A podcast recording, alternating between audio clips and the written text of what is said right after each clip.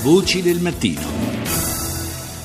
E do il buongiorno al presidente dell'ABI, l'Associazione Bancaria Italiana, Antonio Patuelli. Buongiorno. Buongiorno a lei e a tutti loro. In questi giorni le, il sistema bancario italiano, attraverso eh, la, le difficoltà vissute in borsa, è stato particolarmente sotto pressione e c'è un dato che è venuto fuori eh, che insomma eh, desta un certo allarme, io credo eh, anche in maniera abbastanza giustificata, ed è quello delle sofferenze bancarie, un, un fenomeno che tra le altre cose gli ultimi dati ci dicono essere ulteriormente in aumento. Sì, sono tre mesi ormai che il dato delle sofferenze sulla base delle rilevazioni sia della Banca d'Italia che eh, dell'associazione bancaria è a cavallo di 200 miliardi. Era un tetto che si immaginava arrivasse, è arrivato. Però mi sembra che debba essere segnalato con forza il dato delle coperture, cioè degli accantonamenti a fronte dei crediti deteriorati. Stamattina, autorevolmente, il Sole 24 Ore apre proprio in prima e poi nelle pagine seguenti con dei dati comparativi. Dice copertura dei crediti deteriorati. Italia meglio della media europea e il catenaccio aggiunge il tasso di copertura delle banche quotate supera quello dei big europei, 46% contro il 44,8%.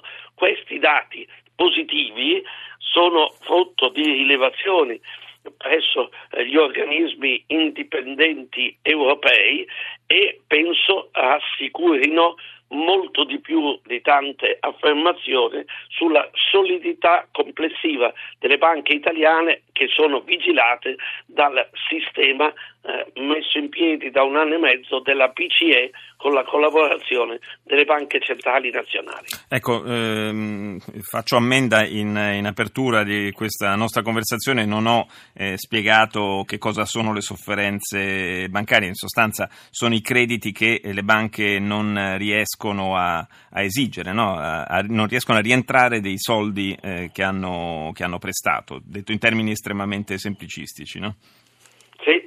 Sì, così. Ecco, il, e, il, dato, il, dato, però che mi ha colpito, eh, al di là di questo confortante al quale lei faceva cenno sulle coperture, è il, la, la, percentuale eh, delle, delle, sofferenze bancarie italiane rispetto al totale europeo. Eh, siamo sopra i 200 miliardi a fronte di un totale europeo che è eh, intorno ai 930 miliardi. Un migliaio, un migliaio di miliardi. Sì, lì ci sono due motivazioni.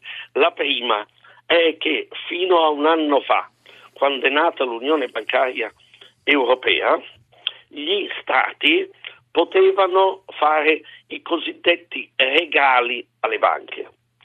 Quello che è successo in Italia sulla base delle rilevazioni di Eurostat, che è l'agenzia statistica dell'Unione Europea, non sono stati fatti regali alle banche, mentre oltre Alpe sono stati assai cospicui, per esempio in Germania per circa 250 miliardi di euro. È chiaro che chi ha avuto oltre Alpe degli aiuti di Stato da parte degli Stati oppure anche dei lender delle regioni ha, ha avuto una situazione migliorata. Mm. In Italia le banche sono andate avanti con le loro forze e con gli aumenti di capitale fatti. Secondo e ultima differenza, si vede anche oggi eh, da reportage della stampa che in Italia ci sono i tempi più lunghi di recupero giudiziario dei crediti. Sì. Che cosa succede? Che in Italia la media era poco meno di dieci anni.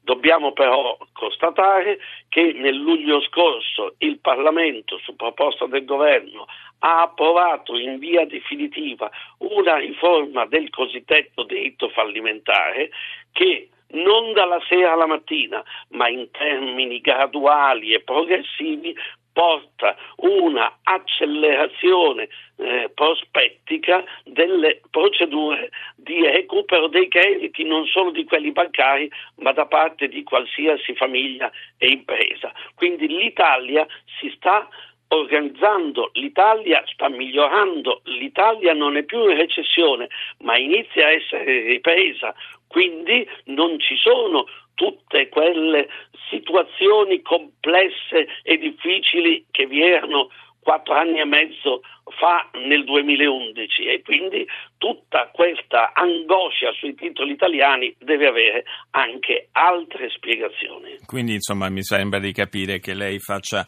eh, cenno a delle manovre di tipo puramente speculativo.